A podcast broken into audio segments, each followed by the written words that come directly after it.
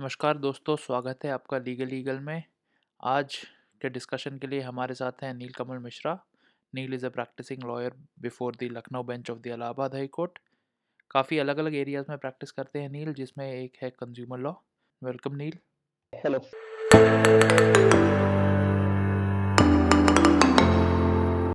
तो साल है 2020, देश में दो बड़े कंज्यूमर लॉ हैं, एक कंज्यूमर प्रोटेक्शन एक्ट 1986 और एक कंज्यूमर प्रोटेक्शन एक्ट 2019 ऐसा क्यों है और इनमें से कौन सा लॉ वैलिड है क्या ये बताएँगे आप We had initially read Consumer Protection Act 1986, but now our government has now introduced uh, the Consumer Protection Act uh, 2019. Now this act has not yet been notified by the government. So this is one issue which is still uh, pending, and we are just waiting that when the government will notify this there are certain reasons why this why the government has not notified this act. Basically the primary reason which i believe is that there is a regulator which has now been provided under the protection act consumer hmm. protection act. All right. So jab tak ye regulator ban nahi jata hai till that time our government cannot really uh, start with this act. They cannot uh, properly notify this act. So this has to be done by the different governments that is the state government has to notify it just right. like the UP आपका, government. आपका mainly कहना यही है कि जब तक नए act की सिस्टम्स प्लेस में नहीं आ जाते व्यवस्थाएँ नहीं बन जाती तब तक उसे नोटिफाई करने से कोई फ़ायदा ही नहीं होगा इसलिए नोटिफाई भी नहीं किया गया है। Exactly this is the main reason क्या ये केवल कंज्यूमर प्रोटेक्शन एक्ट के साथ ये फीचर इस्तेमाल हो रहा है या फिर ऐसे कई एक्ट्स हैं जो कि बंद तो जाते हैं लेकिन नोटिफाई बाद में होते हैं? ये सिस्टम अधिकतर एक्ट के साथ है गौरव रीजन इसका यही है कि नए एक्ट्स जब भी आते हैं तो नया मैकेनिज्म आता है। नया मैकेनिज्म आता है तो उसके लिए बहुत सारी नई चीज़ें लानी पड़ती हैं। उन नई चीज़ों को मोशन में लाने के लिए हर गवर्नमेंट को कुछ ना कुछ काम करना पड़ता है जिसमें डिले होता है। जी। तो नील अभी कुछ दिन पहले ही हम एक बहुत इंटरेस्टिंग केस के बारे में बात कर रहे थे जिसमें आप खुद शामिल थे। थोड़ा बताएँगे उस केस के बारे में? ये केस था एक कंज्यूमर फोरम में एक कंप्लेंट होती है। लखनऊ डेवलपमेंट अथॉरिटी के अगेंस्ट। एलडीए ने आ, काफ़ी साल पहले एक स्कीम लाई जिसके अंडर उसको प्लानिटोरियम बनाना था लखनऊ में और उसके लिए नजीबुल्ला रोड है एक जगह जहाँ पे काफ़ी इलीगल ऑक्यूपेंट्स रहते थे। लखनऊ में इस एरिया को जाना जाता है टिम्बर वाली गली के नाम से। वहाँ पे बहुत ही ज़्यादा बाँस और टिम्बर का व्यापार होता था।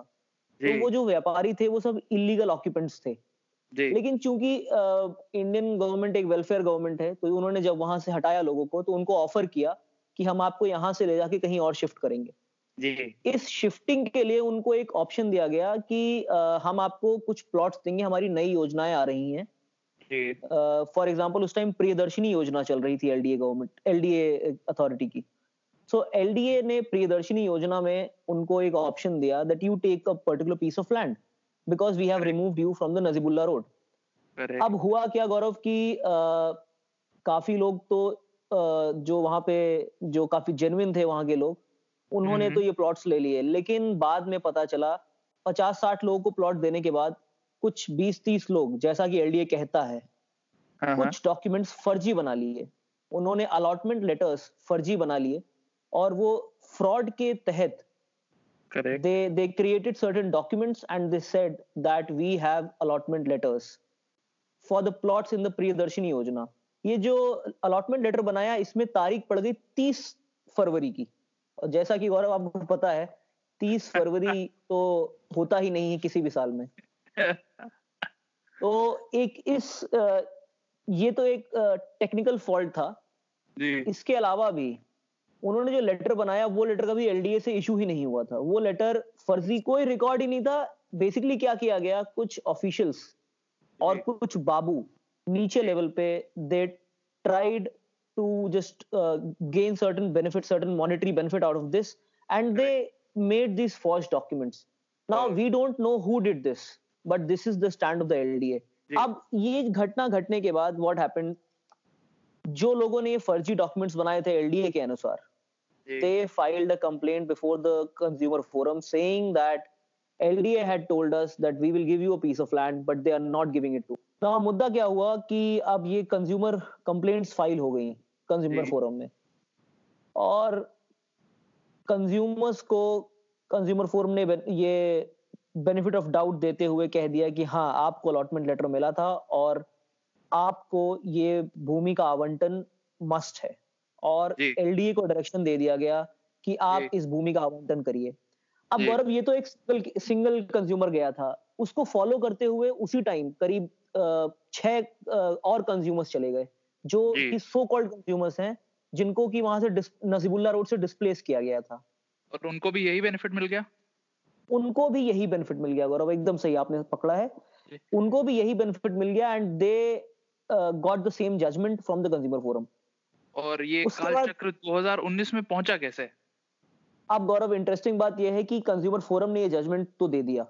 उसके बाद एलडीए क्योंकि एलडीए का स्टैंड ये था कि ये डॉक्यूमेंट फर्जी हैं ये डॉक्यूमेंट फ्रॉड से क्रिएट किए गए हैं। तो एलडीए ने अपील की।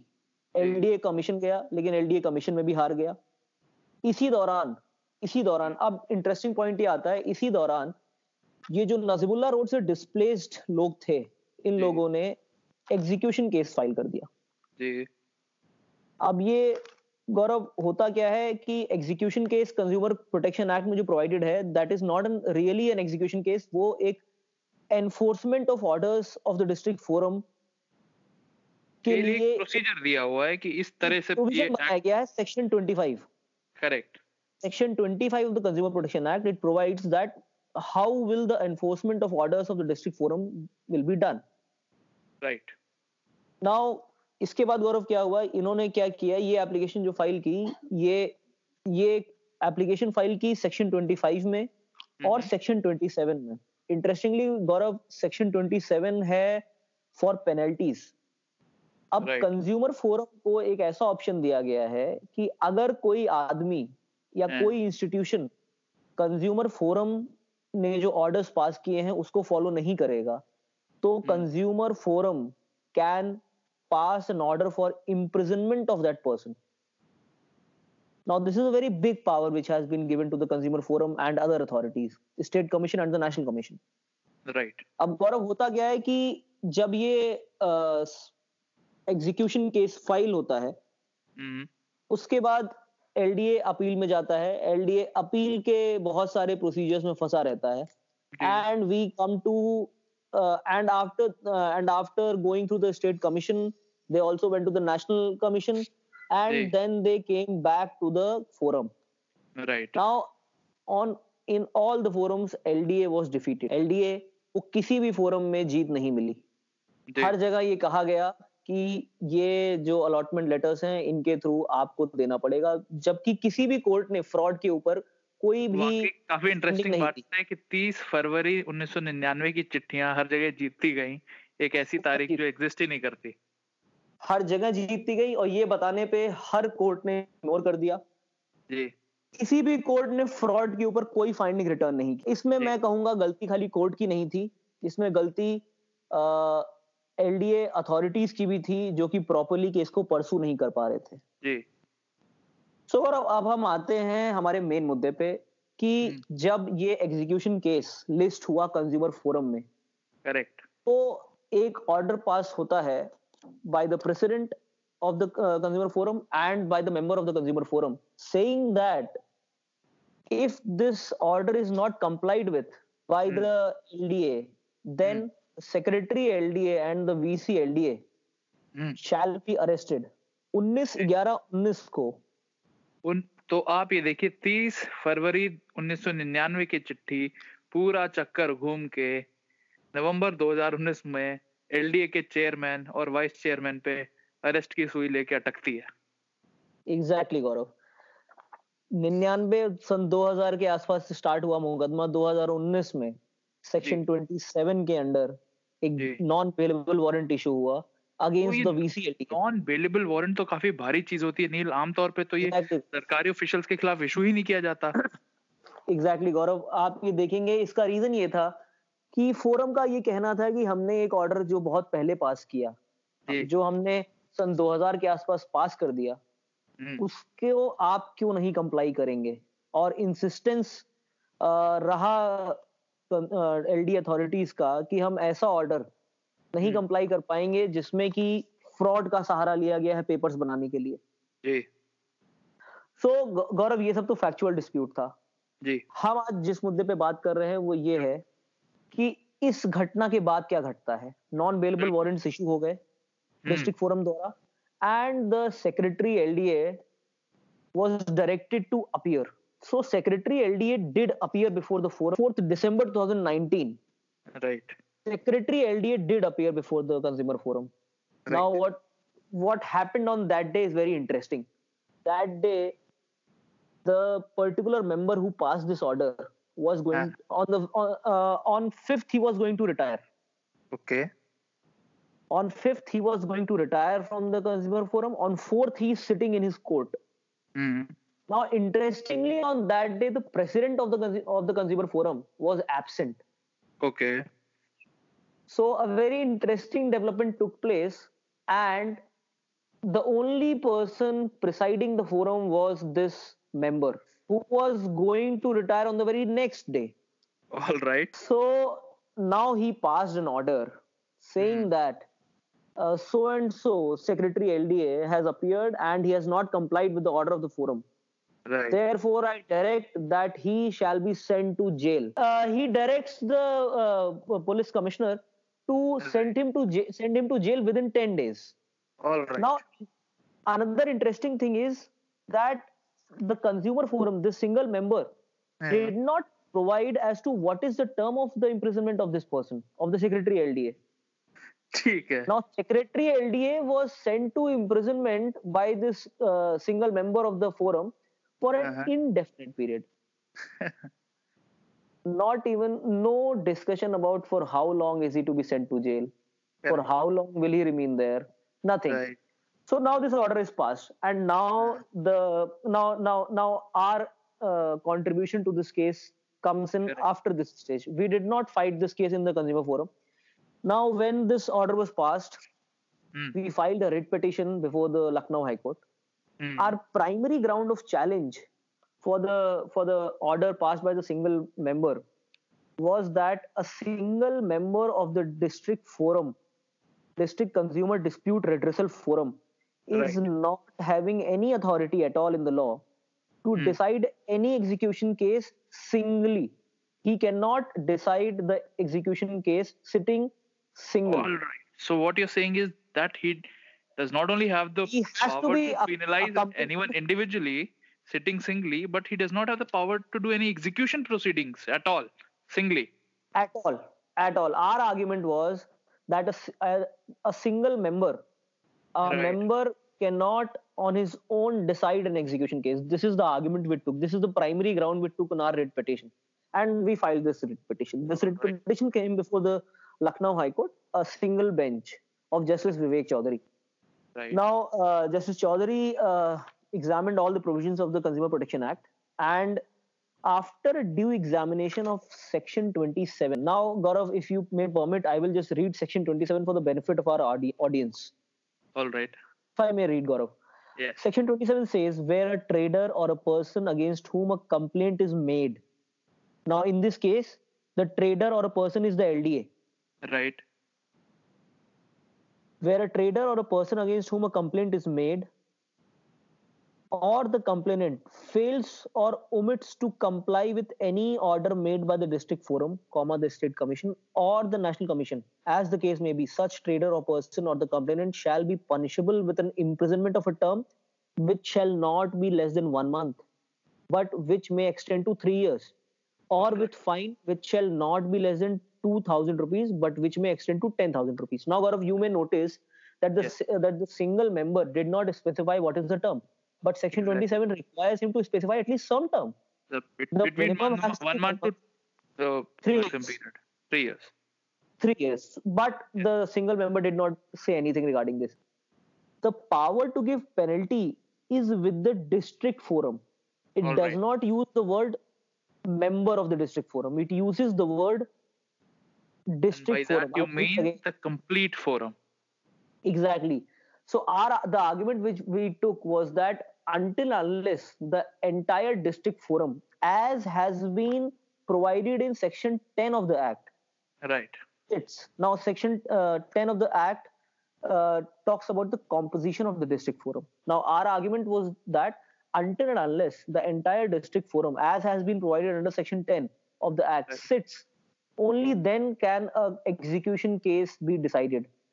All now, right. Gaurav, you, you, will see that uh, the power granted under the Section 27 is very huge.